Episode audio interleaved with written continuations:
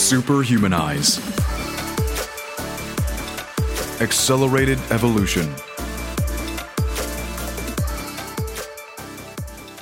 One of the things I love most about podcasting is having the opportunity to talk to some of the most interesting people on the planet. And when people ask me what I do, I often say, well, I'm a professional sponge. I absorb all the stories and the knowledge, and I just become better every time with every guest. That's what I do.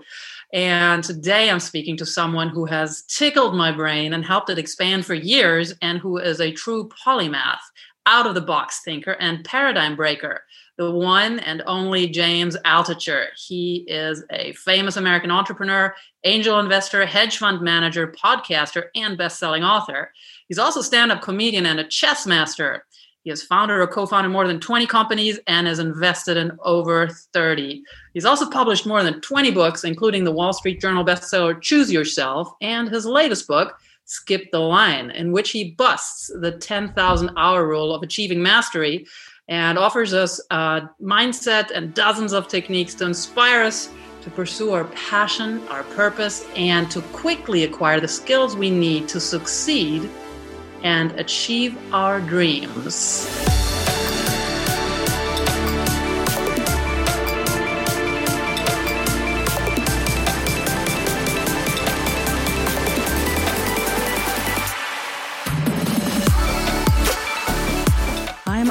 Ariana Summer, and I have passionately dedicated the last 12 years of my life to creating the ultimate human experience mentally, physically, and spiritually based on the most powerful ancient teachings and cutting edge modern discoveries and technologies.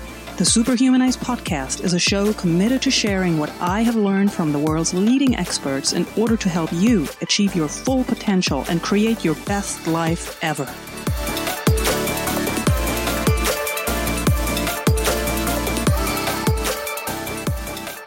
Wow, what what a great intro! Thank you. It's such a pleasure to be on your podcast. Just to hear that intro, first off.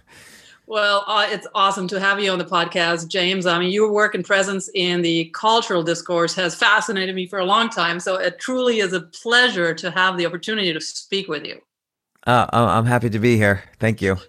You know, let's talk about skipping the line and why this is such a difficult concept for many of us, you know, culturally and biologically. Um, most of us are taught how to think, how to be, and how to act since we're very little, you know, what is acceptable behavior to be part of the group. And it goes much deeper than that too though it's it's um it goes deeper than social norms it's we're actually biologically wired for this in a tribal sense in order to survive and you also go into that in your book. Can you lay it out for us?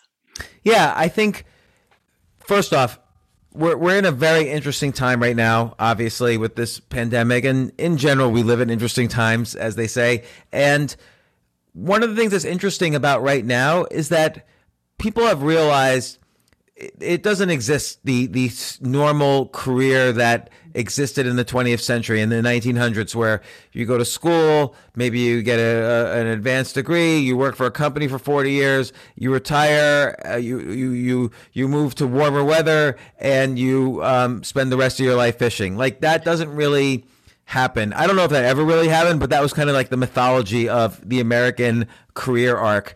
And but people people change interests. People start off when they're in their 20s and they're like, you know what? I majored in, I don't know, geology, but I'm interested in uh, uh, being a chef. Or, you know, or maybe you've been an accountant for 20 years and you're in your 40s and suddenly you realize, oh, I'm, I'm, I love sports. Can I do something in the sports career? Or, or I want to be a screenwriter or I want to um, start a, a you know, a food truck business or whatever. You know, you change people change interests now, and but then they're told, you know, and first off, anything worth being interested in, anything that's exciting and that you're passionate about and that you love, chances are it's very difficult to to master.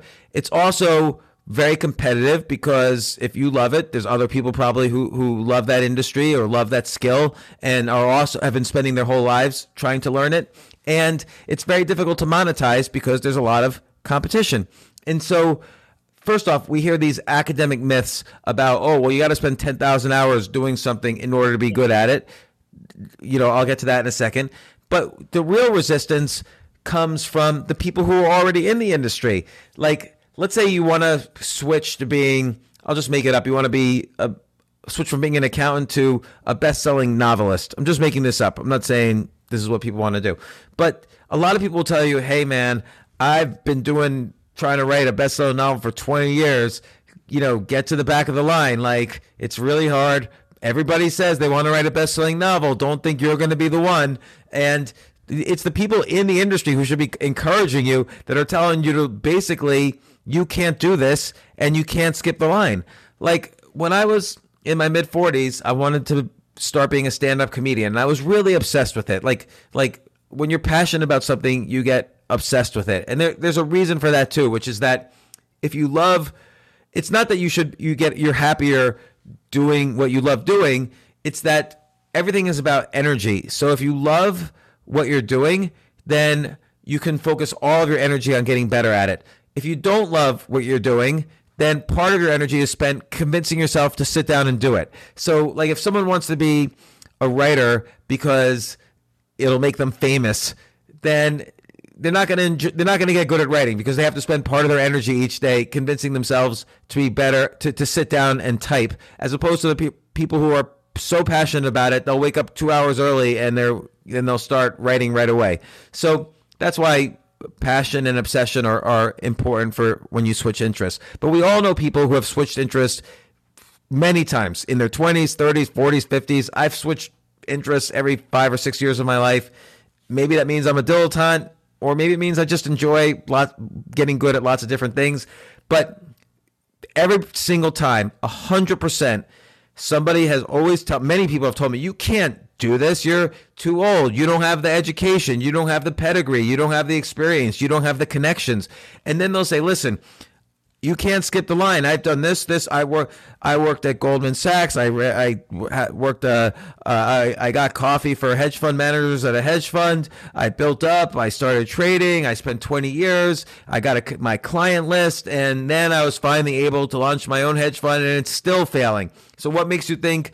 You can do it with zero experience. So there's there's those two things. But what they're really saying is when someone tells you you can't do something, they're really more they're they're really saying more about themselves. Maybe they can't do it or maybe they don't want you to change. They like you the way you are. They don't want you suddenly to be uh, amazing at, at, a new area of life that that they don't understand or that they or they, they feel threatened by.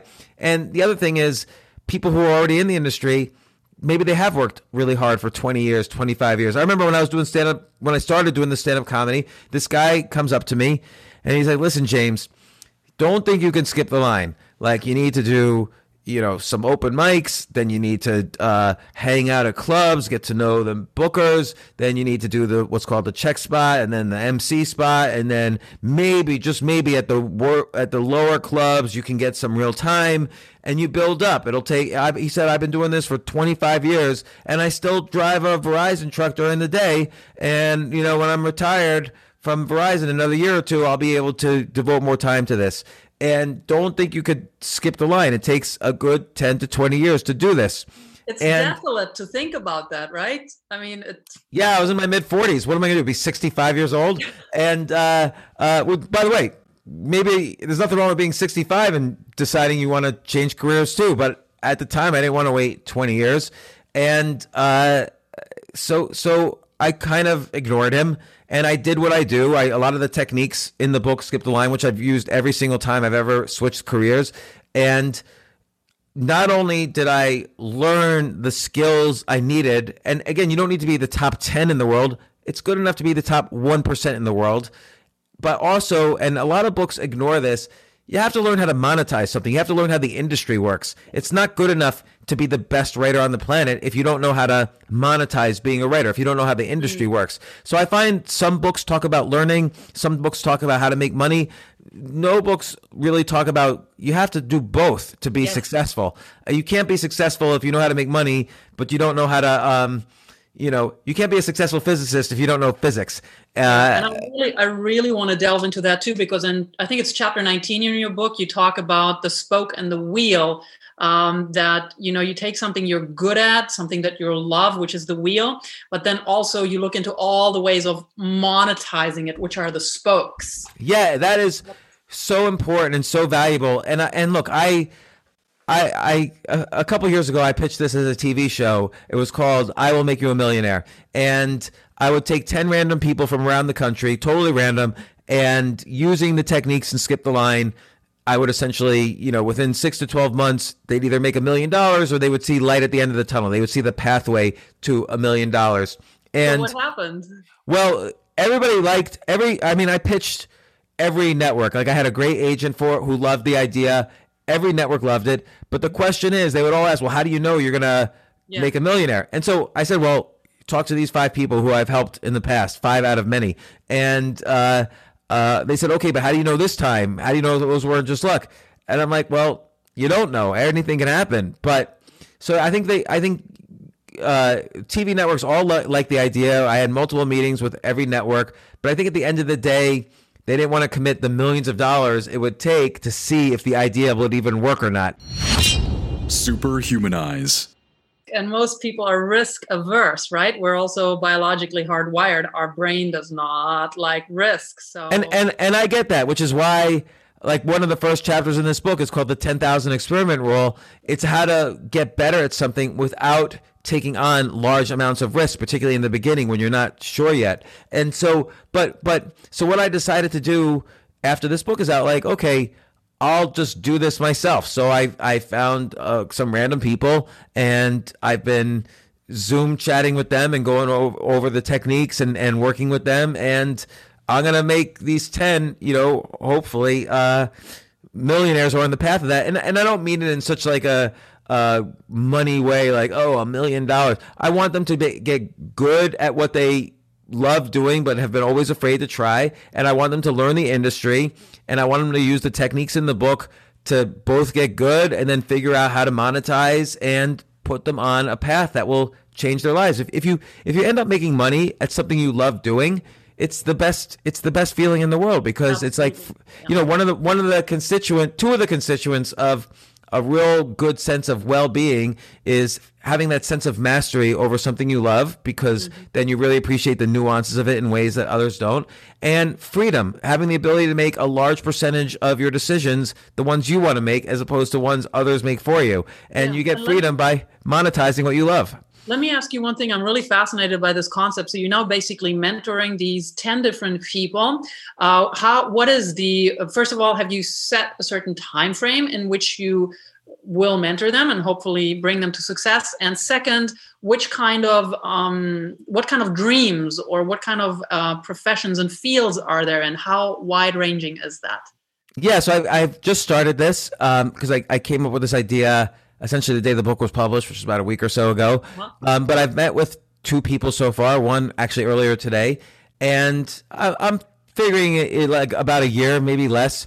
Okay. And and I get nothing from it. It's not like, oh, you got to give me a piece of everything you guys do. Like I, I just want to help them, and I want to prove that the I've proved over and over again privately that the techniques in the book work. Like I've helped other people and I've helped myself using these techniques. But now I'm going to just, I'm documenting everything. So I'm putting everything on video. I'm having them document stuff. So this way I can really show that it works. And, and, that's my spoken wheel. Like then that could be a book or a podcast or a TV show or, or whatever. But, uh, you know, like I had um, a, a first meeting with someone today and he's in the and I and he's passionate about the restaurant industry, which of mm-hmm. course is in great upheaval right now yeah. because of the pandemic. The entire industry is changing. So he started telling me all these ideas he had. He's already, he already has a lot of skills on on the restaurant side, so that wasn't as much issue. Maybe he needs business skills and entrepreneurial skills. So I see we're gonna have to work on that because um, he's never done that before. Um, but he he taught me a lot about the restaurant industry, and um and my approach is like, okay, well, what are you thinking? He's like, well, one day I'd like to run my own restaurant, which is a normal goal and dream. Mm-hmm. But I said, let's. I described the, you know, he read the book, but I described again because we were doing this on Zoom. I described again the spoke and wheel approach, which is that okay, the rest, the restaurant business, the food business is your wheel. Really, the restaurant business because the food business is something else. But the restaurant business is is the wheel, and owning a restaurant, owning your own restaurant is one spoke, but there's all given your ideas there's like 15 other spokes and i outlined them for him um, ranging from you know very creative software solutions he was just riffing on the fly to help restaurants to consulting to newsletters to courses to to um, uh, uh, uh, going in and, and, and redoing restaurants to fit his creative ideas uh, and but all these things are connected if you do one maybe you can do the other later, uh, or or it builds you the network. Like if you do a, a high end newsletter about creative restaurant ideas for the 21st century, yeah. that'll expose you to many other restaurant owners and build your network. But also your brand. If you look at some people, you know, I'm just a first name that pops into my mind is somebody like Wolfgang Puck, who's had such tremendous success, you know, with very, very high end restaurants. Uh, you know, Spago comes to mind uh, here in Beverly Hills but who basically has restaurants pretty much all over the world now, and from high end restaurants to uh, quick takeout or even I think food uh, automats. I mean, he's built such a huge brand. There's so many different ways. First of all, build your brand, and then also expand um, what you love and bring it to all kinds of different audiences, tailored to the specific audience's needs. And a lot of people, you know, they don't I, I, guess you know for a lot of people like the gentleman you're describing uh, when he dreams about a restaurant that's his big dream uh, but then a lot of people maybe don't see that there's even bigger dreams or other dreams around that. Right. Like he had never thought of it in the context. He thought the only choice was owning a restaurant. And there's many. When I started describing to him this approach, I said, look, I don't know the restaurant industry. Next week when we meet again, why don't you give me more spokes even? And he's like, oh my God, this has got my brain like on fire because all these things sound so exciting um, how do I pick one? And I said, you don't pick one. You pick kind of all of them and see what happens. Wolfgang Puck, though, is a great example. This is a guy who, since he was, when he was a little kid, he his mother just loved using she would garden the food that she would cook so mm. he was always there helping her pick out of the ground the spices the whatever i don't know the ingredients for the meals that she would cook and that's how he learned to cook and sure he wanted to have a restaurant did he know he was going to have a chain of restaurants? Did he know he was going to be selling frozen foods in every grocery store? Did he know um, he would be selling, you know, in in the little takeout places, the puck takeout? Yeah, and airports. No, these were all, and look, he's even doing a master class on cooking. Did he know he would be yeah, yeah, doing yeah. that? So, so you know, there's always eh, there's so many ways to get pleasure from your interests. Like uh, I was talking to one guy the other day who um, he was trading bonds for a living for JP Morgan. He was a finance guy. And but when the pandemic happened, he had a lot of free time and his he was in his 40s. His real love was sports. Was he going to be a professional athlete? No, the guy's 45 years old and I don't know if he's in shape or not. And uh, uh, being 40 in general kind of disqualifies you for almost every athle- professional athletic endeavor. Yeah. But unless you're Rich Roll, unless you're Rich Roll, yeah, no, but you become an ultra runner. right, but Rich Roll, he made a career out of the fact that he was older. It's not yeah. like he's yes, he's competing with younger people, but the real fascinating thing with him is that is he is older. That's part of his his thing. But this guy started a newsletter that combined every day, five days a week. He he writes about the intersection between sports and finance because he's got he's 20 years in the financial business. And like for instance, a few weeks ago, he wrote about the Super Bowl. Apparently, the singer for the halftime um, did not get paid to do the halftime, and in fact, used seven million dollars of his own money to produce the halftime show. Why did he do that? So this guy wrote and broke down the economics of the halftime. What did what did earlier Beyonce do? Maroon Five for previous Super Bowls. What happened with them? And it's fascinating. Like I, I'm not interested in sports at all, but I shared yeah. it with a bunch of my friends. And so then I had him on my podcast, and he said, "Yeah, I've got 27,000 subscribers now. I just started this like eight months ago. Quit my job at J.P. Morgan, and this is what I do." I mean, he found a niche, clearly something that not many other people are doing. Yeah, he went from being passionately interested in sports but having a finance career to essentially now being the number one writer in the on the planet about the intersection between sports and finance. That's awesome. And this and, is also something you emphasize so much. I mean, you know, we have, uh, uh, you know, before coronavirus, after coronavirus, um, you know, tens of millions of people lost their jobs and, and a lot of things that we were used to that would just work and just be in our lives, whether it's the jobs or the government functioning.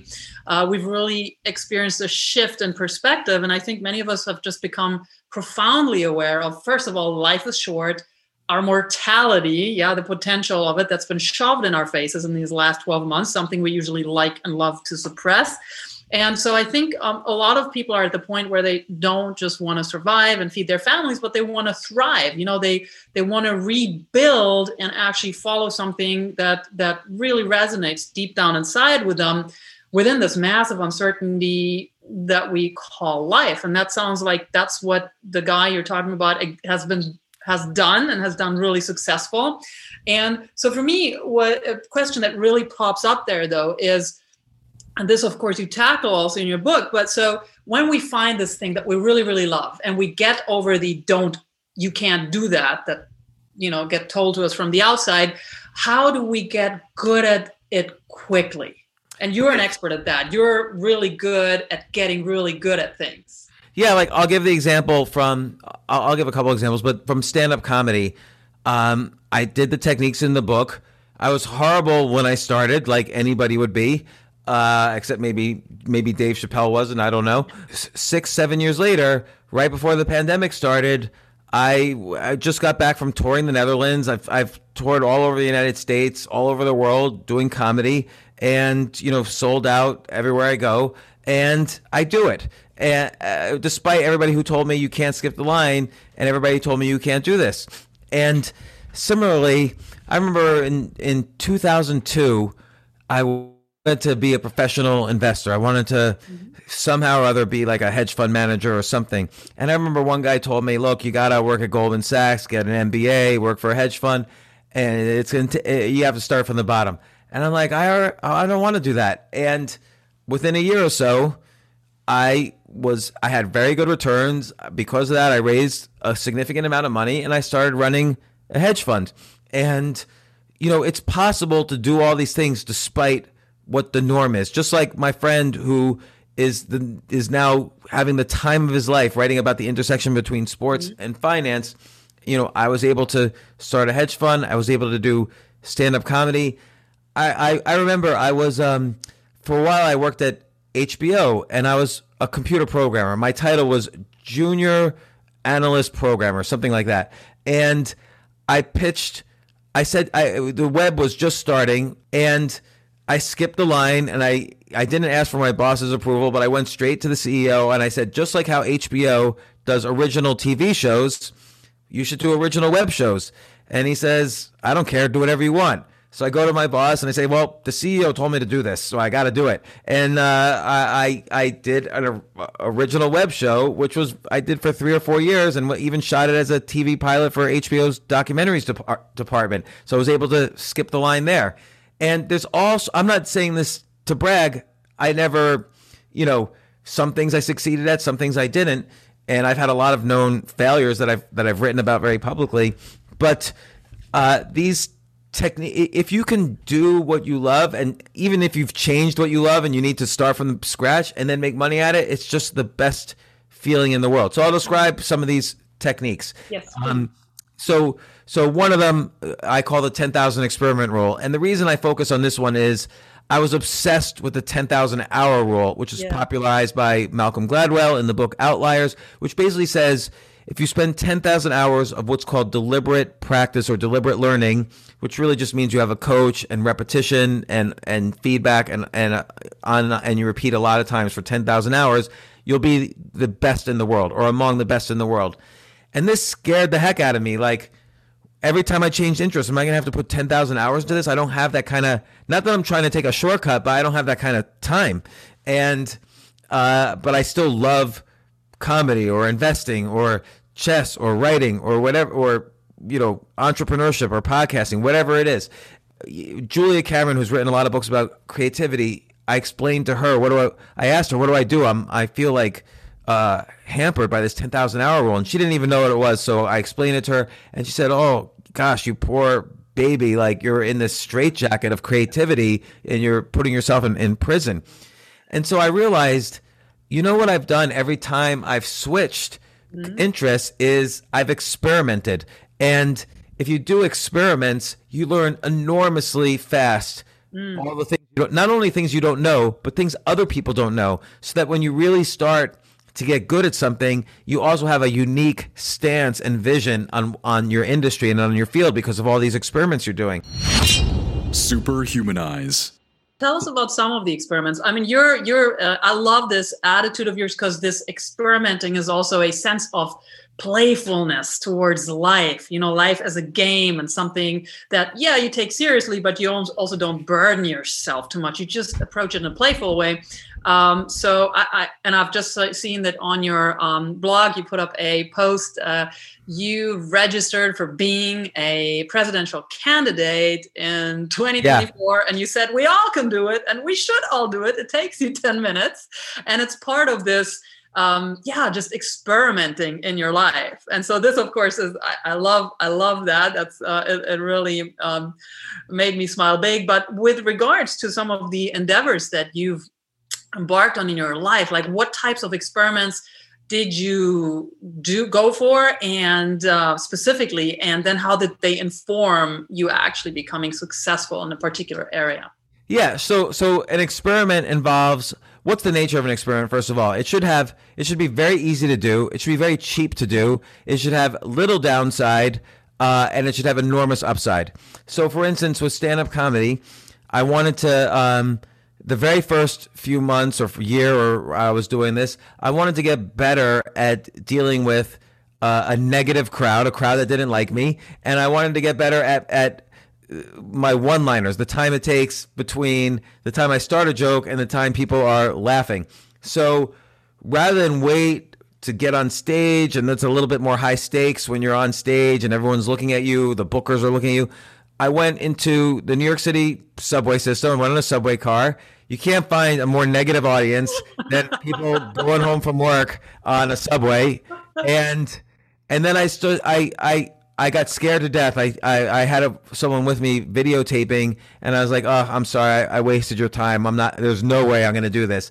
But then I said to her, "Okay, just turn on the camera and let's see what happens."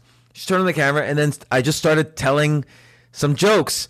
Some people didn't give it, didn't care, and some people laughed, and I focused on those people, and and I, I was making up material also as I was going along. I didn't have any prepared material, and I, every stop I moved to a different subway car. Uh, so it was lots of different audiences, lots of different performances, and it was a great experiment because a it showed me that it showed me things I wouldn't have guessed, which is that of course comedy doesn't have to be in a comedy club. It also showed me I can do one-liners and I can get better at them, and it, it, it gave me experience on how to win an audience over to my side. Like it gave me some. Yeah. Uh, every car I was able to try different things out. Like what happens if you're what happens if you insult the audience as the first thing? What happens if you pander to the audience? Mm-hmm. What happens if you don't tell a joke but you you know do something else, uh, do voices or whatever? And what's the fastest way to win over an audience? I was able to experiment with 20 different audiences in like a two hour period. And what you did, of course, also is this exposing yourself to complete uncertainty and within short periods of time, you know, going to these different um, subway cars and uh, this willingness of yours, you know, what you just described with that experiment, but with many, many other things in your life, is you you always um, seem to have had this willingness to jump right into uncertainty, and I find that fascinating because you know biologically speaking we touched upon this before our, our, brain loathes uncertainty. It puts us into fight or flight mode.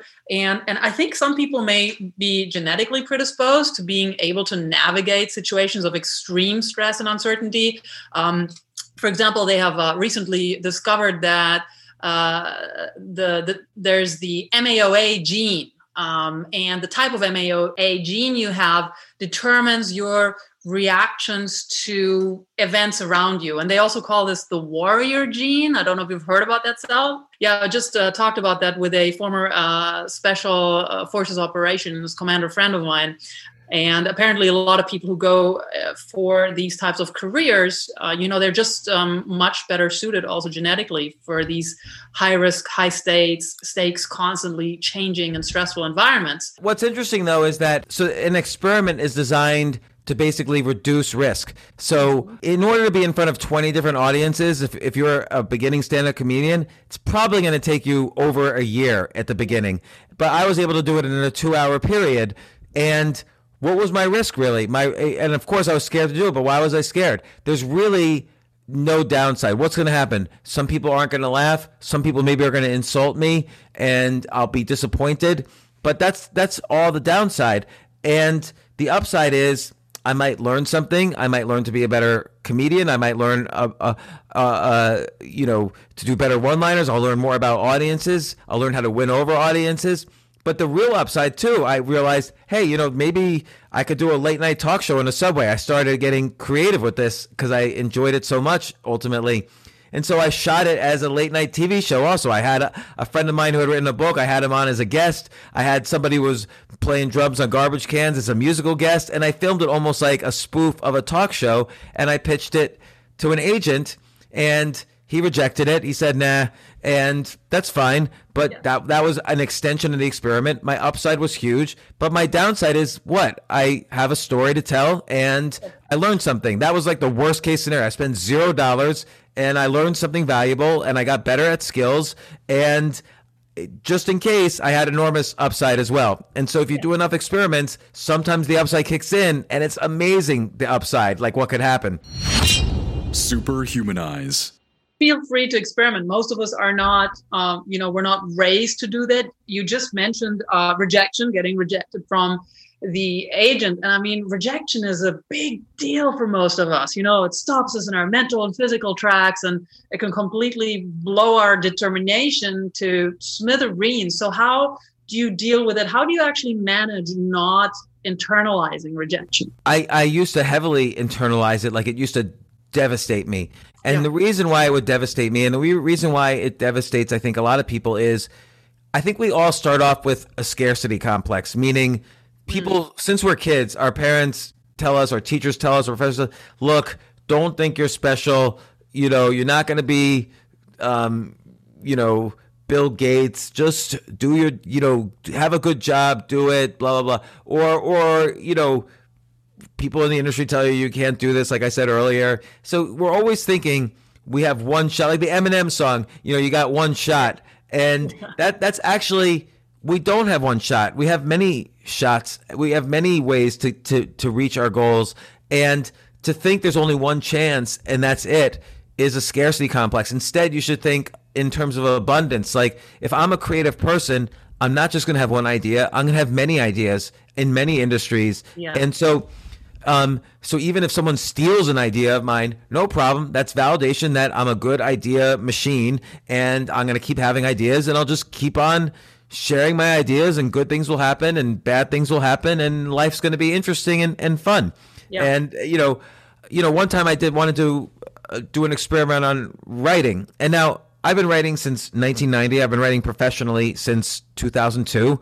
So it's not like, but you always, you know, anything that you're passionate about and and that's worth learning it's that case where the more you learn the more you realize there is to learn and so writing i always want to improve and so I, I had an idea for an article but I didn't want to just write it as an article. I thought that would be boring. I wanted to experiment with formats. Like, you know, writing, people don't think about it, but when you write an article, there's many formats you can experiment with. Like, uh, if you write an article or a, or a short story or even a novel in the form of two people writing letters to each other back and forth, that's called the epistolary form. If you write a person where you refer to yourself as you, that's you're writing it in the second person, or you can write it in the third person, or, or the first person from different points of view. So there's lots of formats for writing. So I had an idea where uh, I was inspired by uh, two young men. One was the Prime Minister of Denmark, and the other was uh, Donald Trump. And Donald Trump tweeted this odd tweet, like he said, "I want to buy Greenland." And the yeah. Prime Minister of Denmark said it's not for sale. And I'm like, what the hell is this? Like, first off, you can buy Greenland? Like, I didn't even know you could buy a country. Second off, what's the prime minister of Denmark got to do with this? Like, I thought Greenland was its own place. Does does Denmark own Greenland? And why would Donald Trump focus on Greenland? Like, and I kind of thought there was a joke there somehow that it would be kind of funny if Puerto Rico has been clamoring for to be the 51st state for so long, and then suddenly Greenland comes along and becomes the 51st state. I thought that would be like a weird thing, but I did my research and I realized, oh, I see what's going on here, and I'm connecting all the dots. So I wanted to write an article about this, but it seemed like a boring. It seemed boring to just write like an article. So what I did was, I still wrote what I wanted to write, but I put it in the form of a Kickstarter project. I formatted it exactly like a Kickstarter project, where there's, uh, if you donate thousand dollars, I'll give you ten thousand acres of land. If you do, or I'll uh, donate ten thousand, donate more, and I'll give you a holiday after your name. I'll make you a duke. I'll make you an earl. And then I put it on Kickstarter that I wanted to raise $100 million myself to buy Greenland. Here's why. So suddenly I took this article and I converted it into a, a, a Kickstarter project and I started raising money. Like people were donating. It started getting shared around, and people started donating. I was up to like two thousand dollars within an hour, and Kickstarter shut it shut it down because they didn't want to be responsible for the credit card fees when I ultimately failed in my in raising a hundred million. But it was an interesting way to see how my writing skill transported into a completely different format that I wasn't familiar with could still, you know, persuade people and entertain people and be informative. And by the way, I had never even looked at the website Kickstarter before, so it was, it was an experiment to learn how to do a Kickstarter project. Another experiment, and also something you know this uh, this really stands out to me when I look at the entire body of your work is that you have a passion for telling stories and also listening to other people's stories whether you write your own stories and pour them into these different um, containers. You know, it doesn't always have to be a blog like what you just shared with Kickstarter. And also as a podcast, we're listening to other people's stories. Um, in your in your experience, and your perception, what is the most powerful aspect of storytelling? What makes a compelling story? Well, two things. One is don't forget, like, you know, so let's say humans, you know, our, our species has been around for about 2 million years. Mm-hmm. Specifically, our subspecies, whatever you want to call it, Homo sapiens sapiens is the technical name. It's been around for a good quarter of a million years. And uh, we, we only have, have had reading and writing for, let's say, the past, I don't know, a couple thousand years out of 250,000 years out of two, potentially 2 million years. So, how do we transmit important information to people? and and we're biologically we, we evolved. You, you, could only survive if you're the pre- previous generation tells you, look, these animals are dangerous, these foods are poison, but these foods are good. But here's how you prepare them. Like you know, avoid this tribe, but these tribes are good. You could only survive if you're able to transmit information. So, and from from the older, wiser people in the tribe, and so we've evolved to be storytellers and story listeners. If you if you read a textbook on physics and it's just listing formulas, you're not to be you're not to learn anything. You, you, you you even Einstein, he doesn't. I I still don't even really know what the theory of relativity is, but I do know that Einstein was thinking to himself, okay, there was what happens if there's a man on a spaceship flying the speed of light and there's another person on earth looking at this person? How do they perceive each other? And from that he was able to construct the mathematics behind the theory of relativity. It was a theory. It was experimented on later and proved to be true. But uh, we we only learned how to transmit information through stories. We, we don't know really any other way to transmit information. It's all through stories yeah. I, I remember stories from when I was six years old, but I can't remember what I ate for breakfast yesterday. Absolutely. Humankind is powered, is fueled by stories. It's in our DNA. Yeah, and, and Joseph Campbell's done some great work on the arc of the hero, which is like the yeah. format of 99% of stories, which is, you know, and I encourage everyone to even just Wikipedia the arc of hero. You don't have to read Joseph Campbell's works, but, um, you know, it starts off with a reluctant hero, uh, a call to action, maybe that the reluctant hero suddenly has to do something heroic that he didn't want to do. Uh, uh, along the way, he meets friends and allies and and a mentor, and he meets greater and greater enemies and has greater and greater problems. And eventually he solves the biggest problem of all and comes back to share the tale. And think about Star Wars as like a classic example. And, uh, uh, or the Bible, classic example, or Harry Potter, classic example. And, uh, uh, in every romance in, on the planet, cl- classic example. And so, always think in terms of stories when even if you're writing a nonfiction article uh, about a dry topic like fly fishing or Greenland, always tell a story.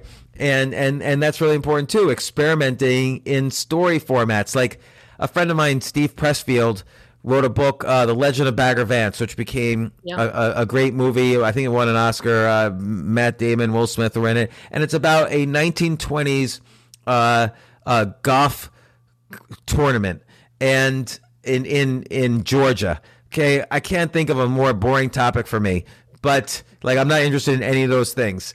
But it's a great book. I highly encourage people to read it. And then I learned later, and it's obvious in retrospect, he took beat for beat every single component of the Bhagavad Gita, which is a story written in India Yeah. uh, at least 2500 years ago maybe longer and beat for beat he it's like he mapped he mapped it exactly each scene Fascinating. yeah and he even wrote a book about that process of doing that called the authentic swing but uh uh that's how i learned about it and but he shows the mapping and it's it's almost uncanny. It's like almost like plagiarizing but it's not of course because he's writing about a golf tournament. And, and plus, he's using a format that our brains, you know, in, in, in case of the Bhagavad Gita, um, uh, or, you know, it, it has been hardwired, or the hero's journey, Campbell's hero's journey, you know, the way to tell a story in, in that format, our brains are receptive for that. You know, it's, it's the way they're not only used in our lifetime to stories being told like that, but this is how our ancestors in those formats have shared stories. So it resonates. Right, like he knew it would work because mm. essentially that's I mean, the arc of the hero is of course the overriding format, but then there's ways to break it down even further. The Bhagavad Gita being one version of this format and he knew that the Bhagavad Gita was a story that essentially has been focus grouped by over a billion people for 2500 years. Right. and they love it. And they it's like a, it's like one of the greatest stories of all time. And uh, uh, so he just he knew if he just took it beat by beat he could apply it to anything. And it, a great story. So i decided to do an experiment. So i took um, I did it. I did it a couple times. I was writing a, a blog for. Uh, I was writing articles for a blog called TechCrunch, which was about entrepreneurship, and everybody would write these dry articles about Apple or Elon Musk or whatever. And uh, I I decided I'm going to write. Um, there, there, there's one line. So so so the study of yoga, for instance, is based on this. I think it's about a hundred and 50 line poem called the Yoga Sutras. I took this one line, which is what are the nine um, what are the nine things that will prevent someone from achieving enlightenment? And they give it, gives nine reasons. And I took and so I wrote an article. What what are nine ways people will fail to be a successful entrepreneur? I took the exact nine items and put stories for each one that have happened to me, and it became my most popular article ever on on TechCrunch because again, I knew that that line had been focus group since at least 300 BC. that is such intriguing uh, input and advice. Um, I yeah, I, I will keep that in mind for my personal writing. And this is also something I wanted to ask you because look, you've published I think it's 20 books by now, and I remember in your book Choose Yourself, you mentioned an interview with uh, Stephen King, and he, for example, said that he doesn't take any time of writing because when he does, he loses the momentum and it becomes much much harder to start. So everyone has their own ways of writing. Do you have a personal system of writing? Because obviously you've been very prolific. Yeah, I I read every morning, and I read I read some nonfiction to learn something new. But most importantly, I read high quality fiction because hmm. fiction writers are the best at the skill of writing. Not to say nonfiction writers are bad at writing, but a nonfiction um, psychologist writing about psychology, they spent their lives studying what they're writing about in psychology, whereas a writer spends his or her life studying writing. So writers tend to be if I want my my mirror neurons to kick in, ultimately I've got to read like high quality writing. So I'll read every morning and then I'll start writing whatever comes to my mind. And I do this I do this every day, or I try to do this every day. Uh, I don't say I do it every day because you know some days it's harder than others. But um, you also have to decide like what kind of writer do you want to be. Uh, but it's good to just understand. I like to understand every nuance of whatever area I'm interested in. So even if I wanted to be a romance novelist, it's good to know what's the format of a horror novel, what's the format of a literary novel, what's the format of a autobiography or a nonfiction. So for instance, one time I wrote a book that was fiction. Um, that was an autobiography, but it was like a fake autobiography. But in order to do that, I had to know and understand deeply the format of an autobiography. And, uh, uh, you know, so it's interesting. And, you know, the thing about the Stephen King story is he had a bicycle accident and he, after just a few weeks in bed, he, he needed physical therapy to walk again because that's how fast the leg muscles atrophy. Well, people don't realize creativity is also a muscle. It's like a mental muscle. And if you're not creative every day, you'll your create your creative muscle will atrophy. So I always make it a practice to write down 10 ideas a day. They could be bad ideas, good ideas. I'm going to throw out the ideas anyway. I'm just pr- exercising that creativity muscle. Superhumanize. I love that. A lot of people think, and a lot of the guests I uh, talk on the podcast with, you know, we talk a lot about optimizing the body and the brain in a sense, uh, but to also optimize your creativity. What's interesting is I was really depressed in 2002 because I had gone completely broke after selling a business and then blowing it all up. And uh, I was super depressed. I couldn't get out of it. And I started this practice. I, would, I got a bunch of waiter's pads. I started writing 10 ideas a day and it's like within a few weeks, it's like my neurons were, were lighting up in my brain and connections were being made. And I was feeling like a spark of happiness again. Even though I was still broke, I was still scared to death how I was going to feed my family. But I started having ideas. And then I started sharing the ideas with people, and people would reach back and say, Hey, you should do this. I'll help you do this. And opportunities started to happen. Even this past year, uh, something happened. I had an idea for somebody else. I said, I often do this. So like I'll have an idea. I had an idea for a guy who's a well-known radio host, and I sent him a list of. I said, "Here's a book you should write, and here's a ten chapter outline." And and then I even kind of fleshed out the the chapters a little more. And he's like, "Oh my God, this is great! Can you write this book with me?" And I said, "No, no, no. This is really just for you, as I want you to do it. I think you should do it." And we had a lot of back and forth about it and ultimately we ended up doing it together and now a year literally almost it's about nine months to the day and uh, in eight days the the audiobook of this it became an audiobook. The audiobook's coming out. What you said about you know just writing down out these 10 ideas no matter what and that that your neurons just uh, you know you became happier. And there's something biological to it you know the, the the neurons that fire together wire together. You're actually strengthening these pathways in your brain and reacting them reactivating them and actually strengthening them. Yeah. No that's true. And then and then i have a, a chapter on this in skip the line there's different things you can do so I, I call this chapter idea calculus, which is okay, well, you could have I, idea sex with ideas. So you could take an idea. Well, here, a perfect example is what I said earlier. The, uh, the guy took sports and finance, combined them, and became the number one in the world at the intersection.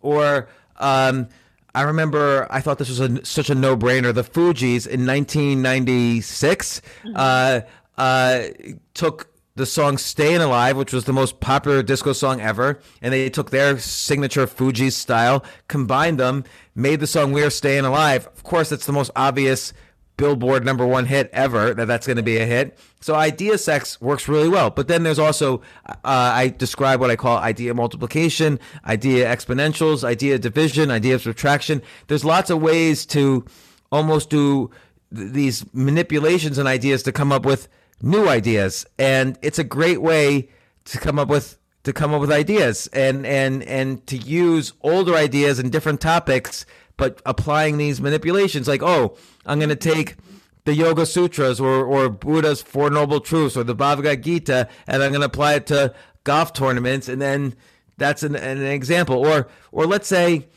you know, a very interesting example is is Amazon. Amazon was an online bookstore.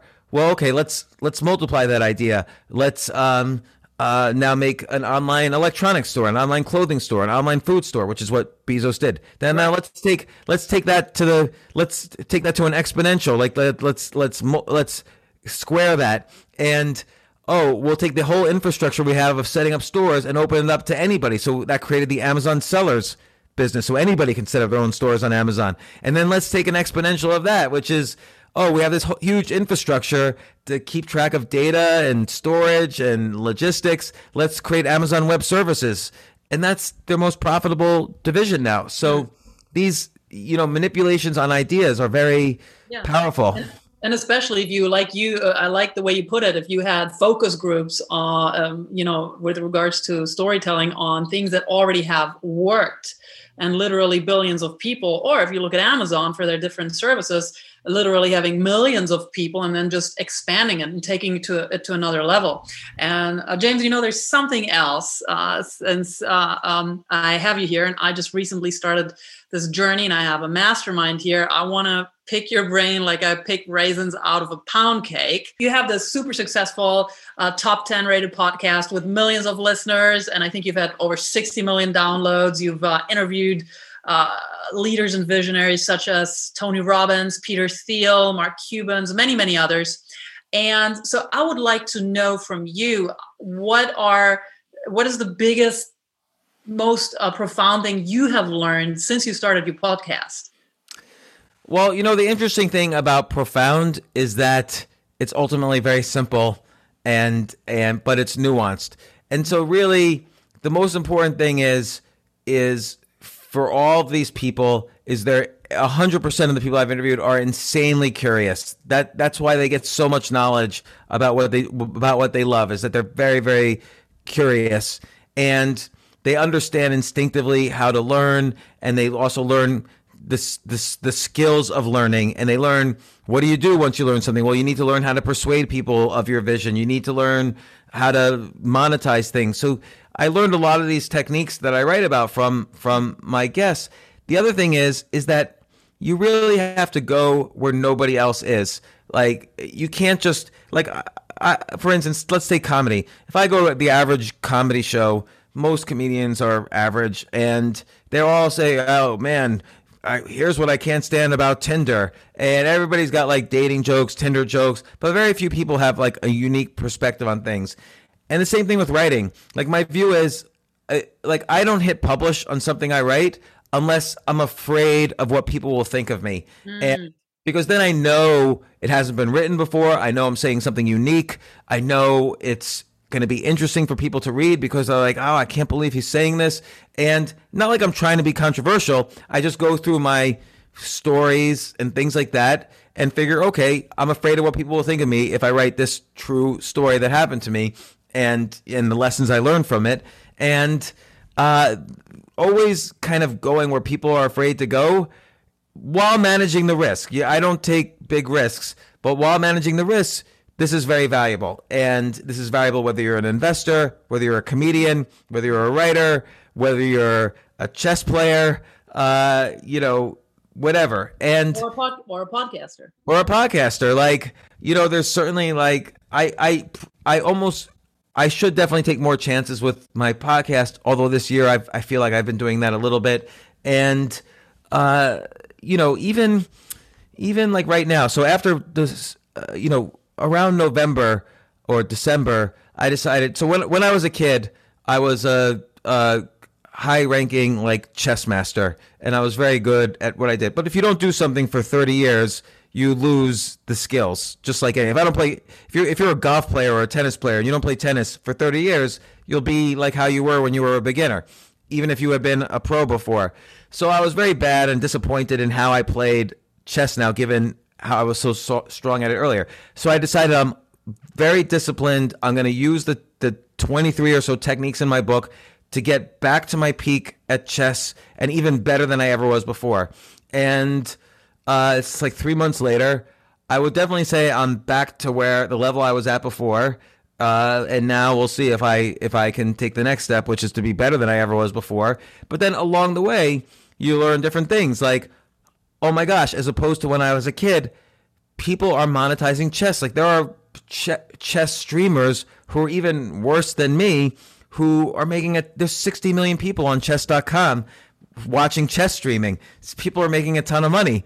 And you know, ah. I have these podcast skills that are good for interact, and I have these comedian skills which are good for interacting with an audience, and I have these chess skills. Maybe you know I can start streaming and see what happens. So that's an oh, experiment. Apps, that's a great experiment. I mean, some of these streamers make crazy, crazy money. Yeah, even the chess streamers are making a ton of money, and like I said, some of them are good. Some of them are amazing, like the mm. world champion streams, but some of them are not as good. Like you don't have to be. That's why you don't have to be the best in the world. Being just in the top one percent or top two percent is enough. You need to know the basic skills, but and then you need to be authentic and honest about who you are and where you stand. But if you have something unique you bring to the table, you can monetize it. Superhumanize what you do, whatever you do, is informed by so many different areas. If you go into streaming, you bring your passion and your knowledge and your talent for chess. You also bring your passion and talent and experience as a podcaster. It gives you a completely different start than somebody who may not have that experience. This is also why I always encourage people to, you know, be curious about all kinds of things in life and immerse yourself in all kinds of things, even if it has nothing to do with the rest of your life, because you never know how it's going to link up and actually give you an edge at some point, you know, that you wouldn't have had if you didn't just follow your curiosity and and your and your passion. There's one more thing I want to ask you with regards to podcasting, and that is uh, especially when you get the types of um, personalities that of course are on a lot of the times whether it's interviews for you know classic media or podcast or whatnot. And of course all of them have a certain message to convey. They have a certain life's work that they want to talk about.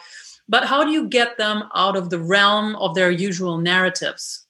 That's a really great question because everybody comes on they've said it all before and and how do I get them out of that narrative so that if someone listening to this doesn't just turn off and say, "Oh yeah, I heard that on when he said it on Joe Rogan's show or Tim Ferriss's show or whatever, eh, or or your show or you know whatever show." And and a lot of times I just try to well, it's important to really listen and it's important to ask questions as they come up and sometimes I get criticized. I had to get better at this. I did, I got criticized for interrupting too much because if I got curious I know I'm never going to have a chance to ask, I don't know, Richard Branson this question again, so I better ask it now. So I have to interrupt him. But I got a little better at that. And, um, uh, but really the thing is, is like you, you bond with them. You don't necessarily stick to the subject that they, that, that you feel obligated to talk about. Like if they have a new book out, you have to talk about that book a little bit, but you, you let it segue into other things and you and you just have a conversation. And I think this is why Joe Rogan is so great is that he ends up just having this really fascinating conversation with his guests and um, and it feels like a conversation. I, I've learned a lot by watching other great podcasters, and I think Joe is is among the best, and there are a few others. And whether or not you agree with some, like I could listen to anybody and learn from them. Uh, like I, I listen to how Howard Stern does interviews, how Joe Rogan does interviews, how uh, you know all that Larry King does interviews. They all have different styles. I don't necessarily agree with those styles, but but you learn from that. You you you need you need virtual mentors. So there's one technique in the book uh, called plus minus equals. A plus is a mentor, either real or virtual. So I can say Howard Stern is my virtual mentor on interviewing, as is Joe Rogan, as is Larry King. Then you need equals. So other podcasters like you and me are do podcasts and we're rising up and we exchange ideas and and you know you learn from from other people rising up with you and then you have a minus so or or more and this is actually the most valuable you teach what you know because uh, you can't you don't truly understand something unless you can explain it simply so for instance when i decided okay i'm going to get better than i ever was at chess instantly got myself a plus someone who much better than me to take lessons from uh, haven't had lessons in 23 years. Uh, I I have equals, so I, I play every day, and I have several minuses, people I give lessons to, and it's amazing. Like how someone asked me the other day, like how how do you learn from from that? Just teaching, like you, you already know the basics. How do you learn from teaching it again? And it cements the basics so deeply in me and forces me to think in new ways about them to explain them that I, when I'm playing in a game, I really am much better at the basics because a I know I'm going to have to uh, explain myself if I don't do the basics. That my the people I give lessons to will be like, well, "Why didn't you do what you tell us to do?"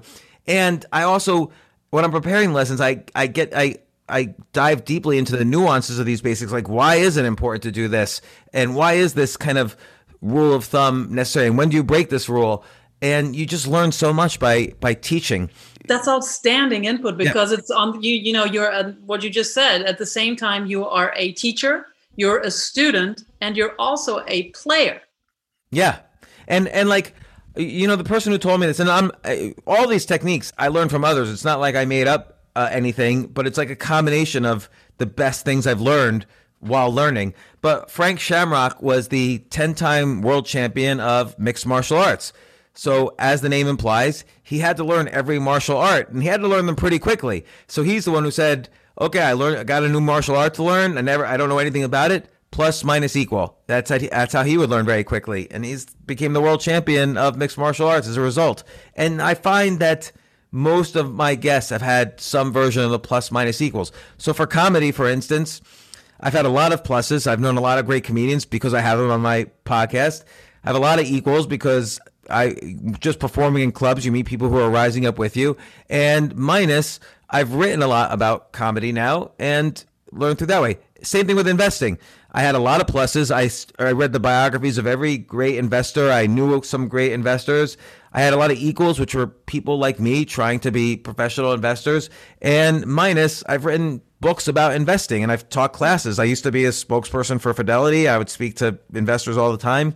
And, uh, I, you know, everything I've done is the plus minus equals. Love it. another thing that's important too is the concept of micro skills, which I don't yeah. think a lot of people realize, which is that, like, take something like business. There's no such skill as business, but there that's like a basket of skills, and though and those skills are completely mutually exclusive from each other. So negotiating, selling, uh, coming up with ideas, executing ideas, valuing a company, raising money um, marketing, leadership, which is different from management, uh, you know, persuasion. All these are uh, micro skills that you need to learn if you want to be better at business. Comedy, it's like crowd work, stage work, mic work, one liners, storytelling, um, likability, uh, uh, impressions, voices, uh, act outs, absurdity. Uh, there's all these micro skills in comedy. And and someone gave me a good idea actually the other day, which is to make a little workbook uh, which takes every major skill and divides it into the micro skills that people need to learn. Because I because I think people aren't. Oh, I even notice in comedy, like I'll people don't aren't aware. They think humor is the only skill, but there's all these micro skills. All these building blocks. And once you get your head around one of the building blocks, the other ones become easier too. And you're able to build this edifice, you know, this construct of whatever you want to do. Plus, I think it also makes it easier to, I love the idea of micro skills and breaking it down into these micro skills because it, it allows your brain to wrap around something that might seem like too big of a goal and you don't even know how to get started but in that way you just take it um, you know brick by brick micro skill by micro skill you put the nail on the head with with this entire book really is that putting names to these techniques helped me a lot. So i realized oh i don't have to just haphazardly try to learn quickly something. I'm going to do this. Okay so like when i started getting back into chess Okay, plus minus equal. Boom, done. Uh, what are the micro skills? Okay, let's study the openings. Let's study the end games. Let's study tactics. Uh, uh, you know, um, experiments. Okay, I'm going to try this crazy opening that nobody else plays. I'll try it out on chess.com, see what happens if I win more games than I lose or what problems I have. So, all these things I'm able to put a name to. And labeling is very important, even in, um, you know, not only labeling the micro skills, but let's say you're learning persuasion. Or mm-hmm. so imagine you're in a debate. Uh, uh, so like I was on a debate uh, a few months ago, like in October, about whether or not one should vote. And right. I'm of the I'm of the view if you don't believe in a two party system, you you probably shouldn't vote for the lesser of two evils. It's the lesser of two evils is still evil. And I'm not gonna. It's not about politics. I don't care. Like you know, my my entire family voted except me. I didn't care. It's not like I think people shouldn't vote, but voting. People say, but but I notice people whenever I would bring this up, people say, well, people died for your right to vote. Well, the right to vote is different from an obligation. So yes, I'm I'm using my right to vote by not voting. Um, the other thing people say though is, well, you know, if you don't vote in this election, you're a racist. So people have said that to me, and I'm like, okay, listen I'm happy to debate with you about racism. Actually, writing a book right now with Charlemagne the God, a, a prominent radio host about racism. And uh, but uh, so I'm happy to debate with you about racism. But are we debating about voting and whether one should vote or not, or are we debating racism? So labeling what people do mid argument because a typical technique for people is to change the subject. If you're arguing with your spouse, think of how many times your spouse changes the subject to keep the argument going. And so labeling what people are doing um, throughout a debate or an argument or whatever is a, an important persuasion technique. Calling it by the name, right? Yeah, or or or, or otherwise you get sucked into their narrative and suddenly right. they control the frame. And yeah, you want to make sure that when you're in a persuasion such high stakes persuasion situation that you, you're at least aware of who's controlling the frame or you're controlling the frame. So it's got to be oh, you got to be aware always be very aware. Something I'm just uh, curious about as a side note is so, and because you brought it up, so why did you decide not to vote the last election? Well, you know, I do a podcast as you as do you, and I've had on Democrats, Republicans, Libertarians. I had the presidential and vice presidential candidate for the Libertarian Party on. I'm not a libertarian, but I was very curious. Mm. Why do you think a third party could run? What's a libertarian? I don't know. Aren't they crazy? Blah blah blah. So I had questions. I had on Andrew Yang, who I yep. just I love his creativity and the way he um, makes his audience enthusiastic. I had on Republicans uh, over the years. I had on like Ron Paul, who was a Republican, and I've had on other you know I've had on other Republicans. So so I have on and and I know when when you when you take any action, whether it's a, a, voting decision or a purchasing decision, when you take any action where you have skin in the game, you're going to get biased towards your decision. So if I made a vote. Uh, I, I know I can't help it. Every nobody can help it. I would be cognitively biased towards what I voted on, and I wanted to be as neutral as possible so that I could interview people and really I don't feel I, I feel media has gotten too polarized. I want to be a neutral source of information so people can make decisions. 75 million people give or take voted one way, 75 million people voted the other way. So clearly it's not 100% either way and it's worth, you know, being neutral in some cases to share information that you think is important. And and historically, journalists wouldn't vote or po- you know now it's called podcast. I don't consider myself a journalist, but podcasting is like a relative of of journalism. Historically, journalists wouldn't vote because they wanted to be neutral. People who work for the government historically wouldn't vote because they wanted to be neutral. Uh, you know, people who work in the White House never they're not allowed to vote. And uh, I wanted the same thing to be held true for me. The other thing is, I don't believe in a two party system. I think to having a binary choice actually makes less opportunity for coalitions and for people for teams for for groups of minorities to work things out together as a whole to solve a, a larger problem because it's either one or the other when it's binary and uh, the, and then the majority wins. Superhumanize. I understand your um train of thought your reasoning behind why you didn't vote and and the work that you do. I can logically completely comprehend it and you know for me as a european born german born person it's it's very very interesting to witness of course the uh, two party system here in the US. It's just completely opposite to what we're used to in Europe, where you have all, of course, you have the big parties, you know, the 600 pound gorillas, so to speak, uh, but you have a lot of smaller parties too. You know, even the Pew Institute here, and this was discussed on a podcast I did yesterday, uh, research has shown there's really kind of nine different distinct political belief systems in the U.S., but they're all in two parties, and you know if you're you're shamed if you're not in one of these two parties. By the way, yeah. I love Andrew Yang. Thought he was great, but I'm still. I, it's more important to me to to be neutral and and share information and help people make decisions rather than try to force my own opinion done everybody. Because another thing I strongly believe in is that I don't really know most things, and, and politics is very hard.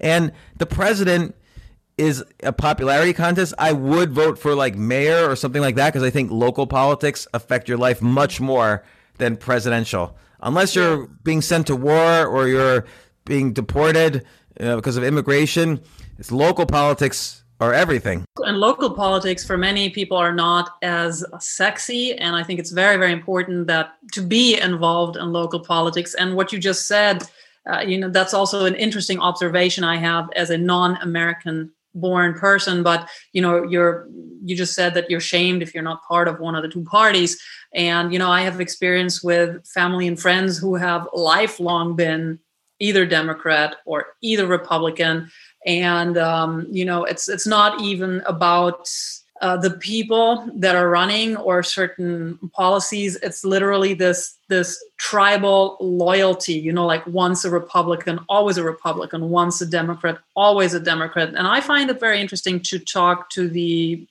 friends and family that i have that actually have switched you know back and forth between in, in the years because to them it's it's it's it's not just about the colors. Yeah I mean, there's no there's no philosophy called Democrat, and there's no philosophy called Republican. There are philosophies, socialism, libertarianism, all, all sorts of isms, but like Democrats, particularly Southern Democrats in the U.S., they were kind of known as the most racist group of politicians. They they they were you know all the South, Alabama, Mississippi, Georgia, they were all Democrat for decades, and then they more recently switched to Republican, but they were they were against all civil rights legislation and it, Republicans for a time was the most liberal. Like like Andrew Yang, Democrat, liberal Democrat, he had this concept universal basic income. Great mm-hmm. idea. I support the idea. You know who came up with that idea, or, or one of the original politicians to discuss it was Richard Nixon, a Republican. I so, have no idea. Yeah. yeah. most people don't know. So yeah. uh, that's why figure out what your what your beliefs are. Don't figure out, you know, they, they just all lie to you, all the politicians, just to get your vote. They have. I once, I once, as an experiment, I once ran for Congress, and what I learned pretty quickly is nobody will even consider nobody big in politics will even consider endorsing you unless you've confirmed that your opinions match your constituents by you hire an expensive pollster, you give them twenty thousand dollars, they poll your constituents, and then you have to talk about the issues that they are interested in, and you have to agree with them. Otherwise, you won't get endorsed. So, uh, and if you don't get endorsed by anybody, you can't run. You're not going to win. So this it's a big game. It's a big game, and people don't realize that. Like that's the other thing experiments teach you is that for relatively, I mean, I think I spent zero money on that, and yet I got deep in enough that significant candidates were thinking of endorsing me, and I learned at the very top levels what I needed to do, and it was, you know, it seemed to me like it underlined the basic problems with the political system.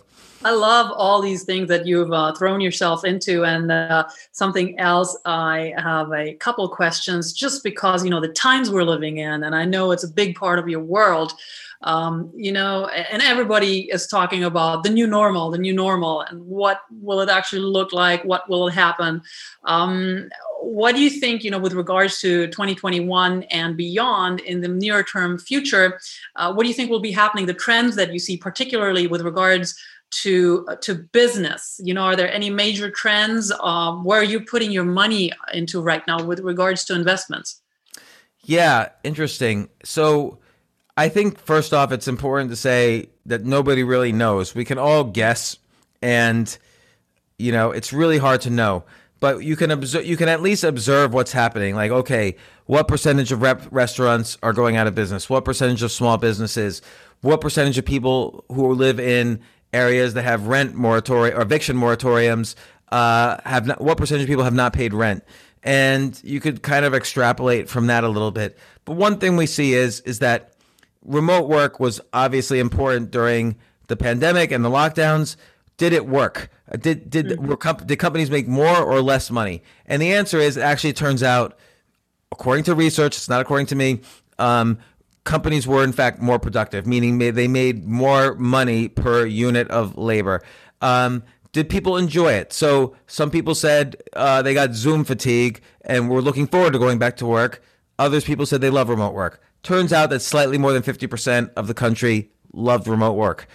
Um, and other issues, would there be, you know, companies are worried about liabilities. If people come back to work and they get the virus, who's liable? So, oh, but, but there's going to be a vaccine. Well, it turns out the vaccine's only X percent, you know, maybe 90%, maybe 80%, maybe 70%. It's only a certain percentage that it works. So you're still going to get the virus and there was it'll just be less. And with it's unclear with all these new mutations which mutations the vi- the vac- different vaccines will apply for and, and and which won't. So remote work, I mean even right now the Time Life building, which is a classic Midtown New York City building, is allowed to have up to 50% capacity, but at this moment has only 5% uh, uh, people in it. So people aren't going back to work so fast. Maybe they will a year from now, two years from now, but they're not tomorrow or six months from now or whatever. So remote work is is going to change the landscape, and, and, and there's a reason why this time things are different. Is that this time bandwidth is different. So mm-hmm. 12, during the financial crisis, bandwidth was one twentieth what it is now. Now we have the bandwidth to have Zoom calls and Zoom meetings, and and then we could save time and money on commute, and companies save money on office space and and so on. So. Uh, you know, so that's one trend which can be looked at and, and pointed to. And so with remote as a trend, I'm interested in things that benefit from more and more remote. So I invest in maybe alternatives to Zoom. Zoom is great. We're on Zoom right now, yeah. but you know, which alternatives are you looking at there? Well, okay, so right now, you and I have been talking for an hour or so, and sometimes I'm sure my screen freezes, and sometimes your screen freezes. That's the problem with Zoom, and the audio quality is is not very high quality. In fact, Zoom video and audio quality is so low that if you post a video from Zoom on YouTube, the YouTube algorithm will automatically keep it down. You won't get a lot of views because the quality is very low, and so you know, I talked, I had some ideas about how to fix these problems. Talked to a programmer and about to launch what I think is a good solution for podcasters that to replace Zoom. There's some competitors out there, and one thing that I've been thinking about in terms of both business and competition and games and sports and writing is what I call the rule of two. It's not enough. I can't just make a better Zoom. I have to have two things going for me because people, the average person can't tell that Zoom quality might not be as good as some other things quality. So you have to have two things going for you. It's like there's plenty of examples where the better product failed to a worse product because the worse product might have had two things going for it. And um, so maybe I have uh, better video and audio quality, but also um, uh, you know, I'll just make this up, but like it also transcribes a book out of every podcast or whatever. You hit make the book button and it makes a book for you. And now it's like people will try this out. But um, or maybe some kind of weird social media features that aren't anywhere else, like a clubhouse meets podcasts. Yeah, or and, some really cool filters. People love that stuff. Yeah, I was thinking of that too. Like particularly like if you're doing office meetings, you kind of want to filter to look better. And uh, uh, so so yeah, that's that that's certainly on my feature list. Can, can and, you let us know the name of this endeavor already? Yeah, yeah. Let me see. It's it's called xcaster.com. It, there's actually a website out up there, but it, it's not finished yet, so the product's not there. And so I've been working on this, and it turns out there's a lot of hard problems in this because that's why nobody's really done it well. There's competitors, but no one's done it well. And um, uh, so that's one thing. Another thing is, you know, this. Um, uh, you know, it became, it, it's always been a serious subject, but obviously Black Lives Matter has been a serious subject this year. And we, there's been a lot of focus in the media on, um, you know, unfair, not only harassment, but violence uh, of police towards, uh, you know, African Americans, but also other types of prejudice and, and, and, and systemic racism. And there's been debates about whether there's even systemic racism or not, and, and on and on. There's been it's been a big topic. But several years ago, the last time this was a big issue in the news, uh, myself and a friend of mine, we started brainstorming. Well, what could solve this violence, particularly the police violence? And we called up an inventor uh, that had worked on weapons before uh, and he came up with an idea that we ran with, and it's it's not really a weapon. It's like let's say let's say you're a criminal and I need to apprehend you. You're just you just robbed a store and you're running away. Well, th- this device shoots out a steel Kevlar cable at the speed of sound, wraps around you, and you can't get out of it. Like then the more you, the more you try to get out of it, the tighter it gets wow. uh, to a point. And it, what is it, it called? It's called uh, it's called the BolaWrap, and the company's called Wrap Technologies. And we just went public, or we went public in the past year or so, and uh, we're in hundreds of police departments now, and every day we get phone calls. I shouldn't say we because I'm not involved anymore, but uh, but every day we get phone calls. You guys saved another life. You guys saved another life. Like this actually saves lives. It's like mobile handcuffs, so you don't have to actually physically, you know. There's no harming. There's no. Right. You're not right. touching. You're not putting a, a knee on anyone's head. You're detaining a suspect and it doesn't hurt them. I've been wrapped many times. It doesn't hurt. It just detains you. And, uh, uh, you know, and there's these police departments are, are, you know, not only is it great to, for these officers to know they can go to work and not risk hurting anybody, but they won't get fired from their job. They won't get sued. The, the municipality, you know, L.A. loses something like sixty million a year to um, lawsuits on on negligence. Superhumanize. This technology is a solution for a, a big problem. Uh, socially definitely you know all the things that we've seen happening and and how it's also impacted not just the cultural discourse but happenings you know uh, even you know violence and rioting if you take it to the extreme um, and often you know r- rightfully so the protests absolutely the protesting and, and making your voice heard when you perceive injustice but also economically 60 million dollars in la alone.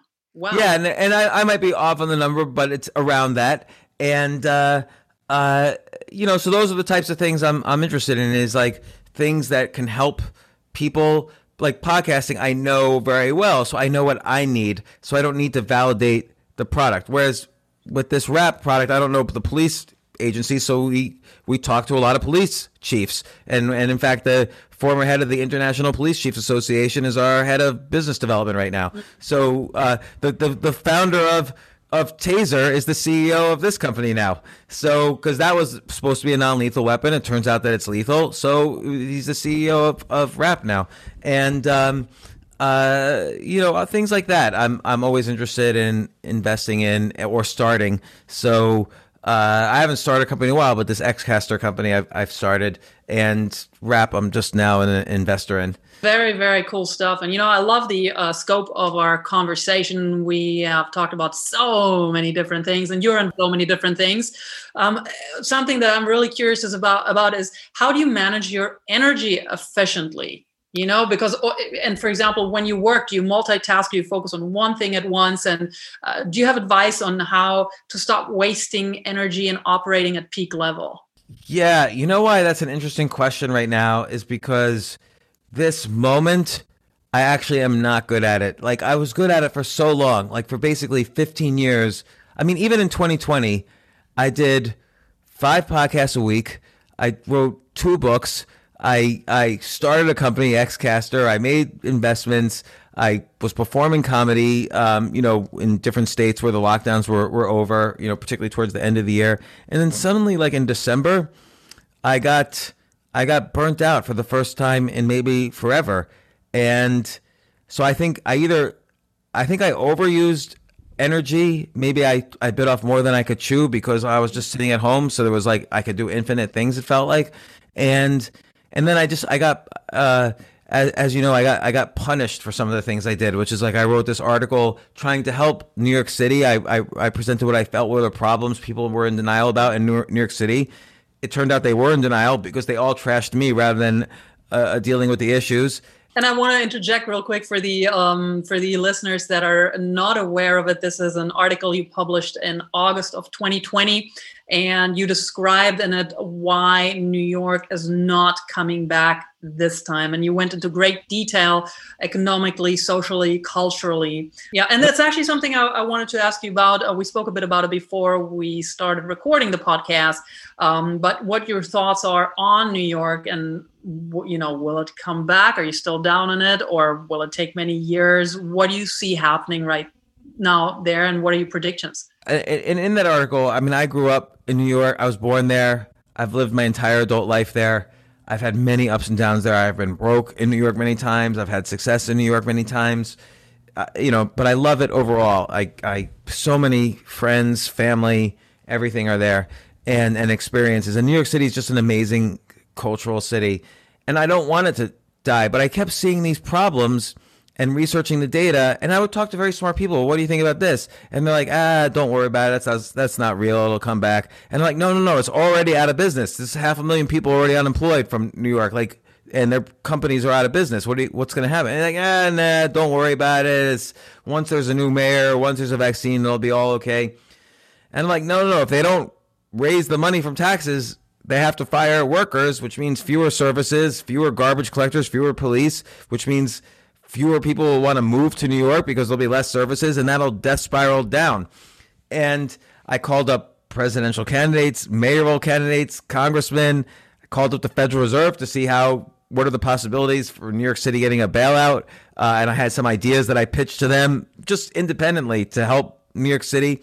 And then I wrote this article, and everybody's like, I don't need somebody from Idaho telling me about New York City. I'm like, where Idaho? What are you talking? I've never even been to Idaho. And and just so many people. Uh, so a lot of people loved it, but then they they and they and learned from it, but they went on with their lives like normal people. And then the people who hated it all let me know, and it was really. It was like I was punished for writing something that I lo- about something something that I loved and something that I wanted to help, and it's almost as like that stole all this energy I had, and my brain told me you can't hey hey man when you when you sit down to write don't forget they punish you for for doing that.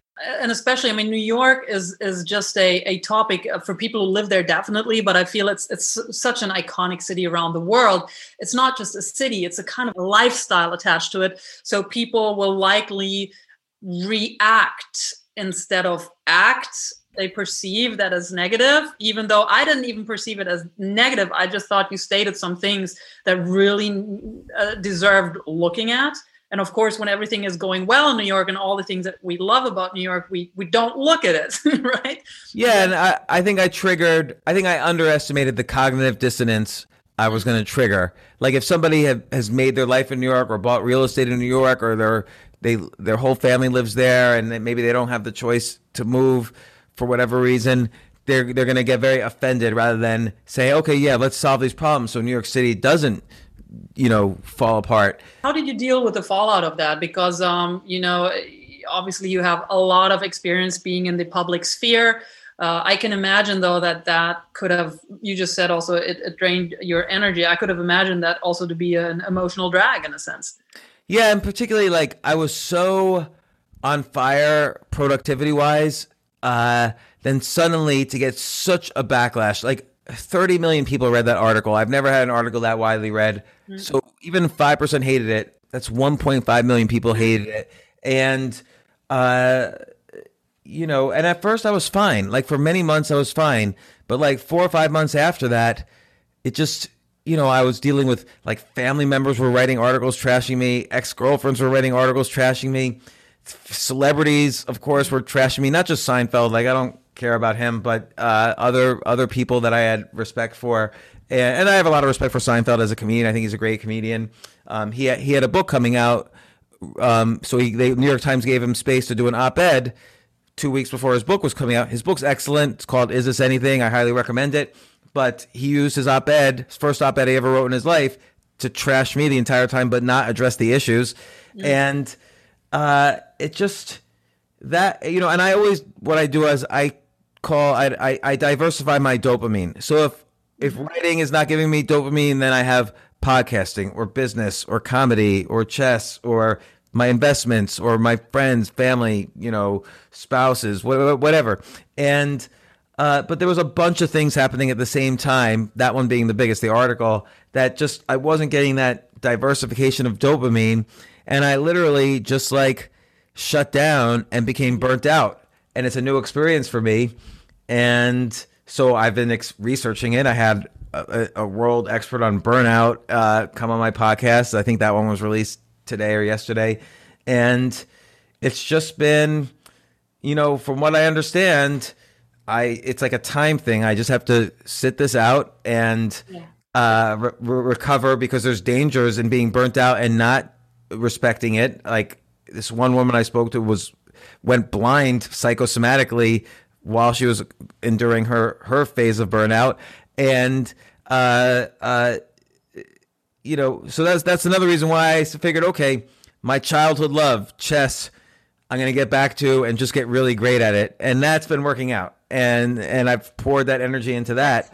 Yeah, but I but I don't really know how to answer the question now because before I would have answered it that uh, I just only do things I love. I don't waste any other time. Uh, why waste time on things you don't love? Just do the things you love. And that was how I was very productive. I also truly love and respect that you're being so open and vulnerable and speaking about the burnout. You know, it's uh, tough to deal with. Of course, the, you know, there's things involved with it. You probably learned that from the expert you had in your podcast yesterday, like the adrenals being depleted. And the flip side of this, and this is something I've been dealing with all my life on and off you know, is uh, then you're very prone to anxiety or panic attacks. So any ways that you can basically boost your adrenals and, and get that um, functioning a little better is so so super helpful. The problem is like like what ends up happening when you're burnt out, particularly you know.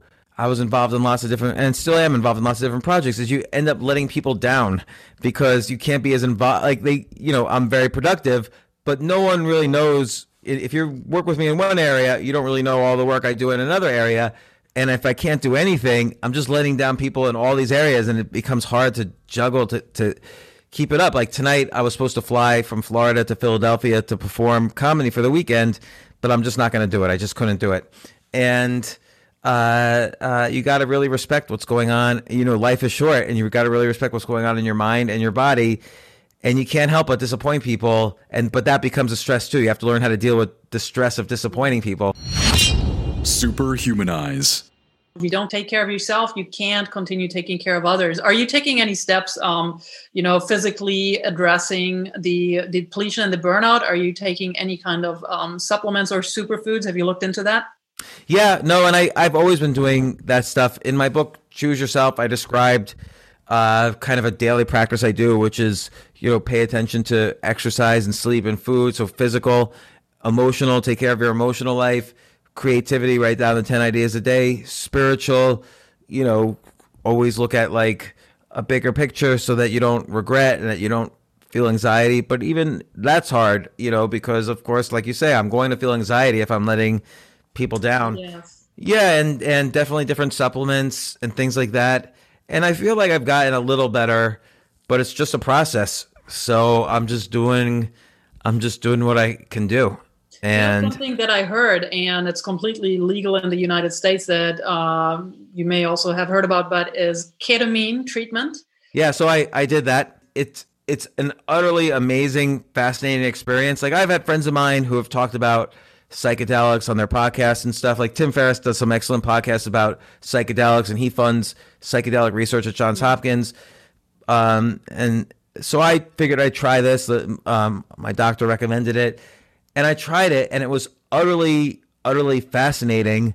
Like it's really like an amazing experience, particularly like it was under medical supervision, and you're in a doctor's office, and and it's like you go on these literally these trips and and to do it while meditating is like an amazing experience like amazing but i don't think it was i think actually it w- i don't think it was helping my burnout i think it was making it feel like more okay to be burnt out because you you realize mm-hmm. even more that there's a bigger picture to the world. So there's no one thing you need to be anxious about. So it's great. I could see how it's great for anxiety but i did need to get some things done. And you know ketamine just is like oh it's all okay. And not not so blasé like maybe marijuana might be but ketamine's such an intense out of the body experience that you come out of it thinking yeah this world is kind of an illusion and there's other worlds out there. And you know i can go in and out of these other worlds and i don't need to do these projects because that's only on this one little world and so it wasn't quite what i needed um, and I I even was getting more migraine headaches, and mm. I kind of but that could be my fault. I convinced them to give me like an extremely high dosage, and uh, which which you know probably I shouldn't have done, but you know that was part of it.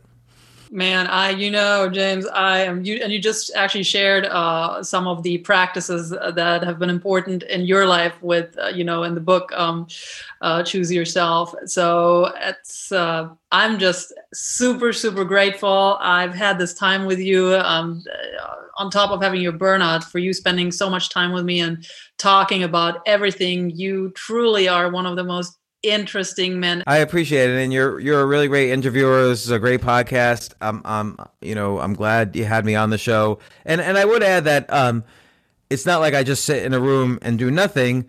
I kind of I but I had to divert my energy to just something brand new, and and then I decided to do it productively. Like okay, do the skip the line techniques work to get me to be like a grandmaster at chess, or you know there's little things I can do like that that are are soothing to me and at the same time still make me feel like I'm improving at something. But all 100% of the things I was doing before, I'm I'm having trouble with. You know, ranging from comedy to writing to business and and so on. Well, you know, my my heart, my mind goes out to you, and uh, if I can be of service, I have a little bit of knowledge with. Uh, burnout and anxiety and having developed programs for friends that actually work well, I am super happy to send you something. Let me know. You know, I'm your go-to herbal herbal uh, Yeah, bring it on. I'm I'll, I'll try anything. Look, I really will try anything. If I tried ketamine, I was never in the market for trying ketamine before, and you know, it's an experience. It's a it's yeah. it's it's neither life changing, but it's but it's definitely life noticing. Like it'll definitely stand out. And I understand what you mean. The one thing is to realize that there's a bigger picture and there's other things we can uh, be doing. We don't need to focus on this one world and all the things that ail us. But the reality is, we still have things that are going on, people to take care of. And I personally have found, uh, especially the there's certain herbal formulations in the traditional Chinese medicine and also Ayurveda that work cumulatively and um, slowly strengthen your entire system. You know, from your mind to your body to also your spirit. And the uh, traditional Chinese medicine they call it Shen. That's the the the heart mind. You know, this is also so any types of herbs that will strengthen your Shen and and make you more relaxed, easier going, uh, are used by, for example, Tibetan monks and uh, have been used for many many thousands of years. And I found those have given me great relief over the years from you know feeling like my energy is drained, from feeling anxiety, and become a little more distant to the nagging of all these small problems but at the same time seeing them and being able to work with them uh, work them off my plate with ease and without feeling so stressed about them. Yeah, I think I think that's the key is like being able to balance the demands of the real world with mm-hmm. the demands of your body. Like it's not easy. You can't just say, "Well, look, I got to take 6 months off. See you later, everybody." But wait, you were just in the middle of this project that involved 100 people's paychecks depending on you. You can't just stop. And that's the truth. So I I still have to stay involved, but I have to figure out how to balance my depletion of energy yes. with that. And, and, I think the something like the ketamine makes you feel like okay, be cool with the burnout. You don't have to do everything. But again, it's not totally practical in the in the real world. Yeah, and you want to go to the root causes. Uh, for example, in TCM, they like I just said. So the one um, treasure, there's three treasures: is the Shen, the heart, mind energy. on there's Jing, which is basically the energy you're born with, um, you know, so what you get from your parents. And if you burn too much of your Jing, that's actually when you get sick and when you die. So you want to make sure there's ways of, of repleting, of refilling that Jing account of yours. And then there's Qi. That's the energy that we'd expend every day, you know, when you're active, whether you're practicing sports or doing anything. And so you want to kind of nurture all of these three treasures to function optimally. And to me, just as a, as a, um, you know, herb aficionado and um, looking in from the outside, it seems like you know, hey, you're a man of so many different trades. Uh, your Jing may be depleted, and then of course also your Shen, your spirit heart energy, uh, has been uh, has been rattled. Especially the experiences of last year you personally had. We all have been going through it, and yeah, maybe worthwhile looking into that. If you're up for taking different herbs and it doesn't bother you to throw those in your smoothies or your coffee in the morning, I I'm happy to send you some suggestions. A- absolutely, I would I would love that, and I think all three, I think all three of those energies, I was peaking on yeah. really for years. Like I was doing yes. great, and I really was good at balancing them because I'm I'm very aware of of, of those energies, and uh, uh, and then it just all got it's like my tank suddenly there was like a hole in the tank and everything spilled out. And yeah. that was that that's a great analogy james. And uh, yeah so my offer stands. I'm i'm going to email you after this. And if you want to take me up it is my pleasure. It's one of my things in life that i love is sharing what i've learned uh, you know with regards to that over the course of the last 12 15 years and and help people with these uh, amazing plants and formulas some of them that have been used for thousands of years to just um, yeah feel like yourself more and feel at ease more. I would i would love that. I will i will take take you up on that. Cool. So excellent. So I'll, I'll send you my address and i'll pay whatever. Like just send send what you got. Outstanding. So we'll do that. Well james it's been amazing amazing to speak with you after all these years that i've been following your work. Oh, love your you. mind. Love what you put out there. Super grateful that you've been my guest today Thank you so much, and I'm I'm really happy to be here, and it was great talking to you, and and hopefully we'll do this this again in the future. Absolutely. And I want to take these herbs, so of course yes. we're going to be in touch. Absolutely. Thank you so much, James. Thank you. Superhumanize. Accelerated evolution.